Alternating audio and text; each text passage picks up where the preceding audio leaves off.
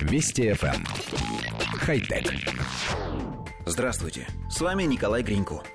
Ученые из Университета штата Аризона сконструировали конденсатор из сыра, угля и энергетического напитка – Такие устройства в будущем смогут снабжать энергией медицинские приборы или помогать в борьбе с болезнетворными бактериями.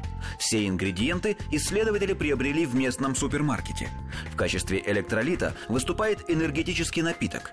Им пропитали полоску водорослей, зажатую между двумя полярно заряженными электродами. Их изготовили из смеси толченого угля с сырым яйцом и желатином. Наконец, внешний слой из кусочков сыра усиливает как электропроводимость, так и съедобность устройства. Ученые утверждают, что их конденсатор по удельной энергоемкости превосходит другие образцы биоразлагаемых деталей электроприборов.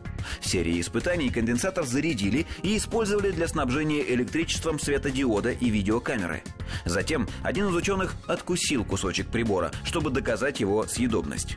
В будущем исследователи надеются уменьшить размеры своих съедобных конденсаторов. Устройства призваны заменить стандартные аккумуляторы, которые снабжают энергией современные медицинские приборы, те, что пациенты глотают. Если обычные батарейки застрянут в организме или по какой-то причине сломаются, их токсичные ингредиенты могут серьезно навредить здоровью. Съедобные же конденсаторы лишены подобного риска.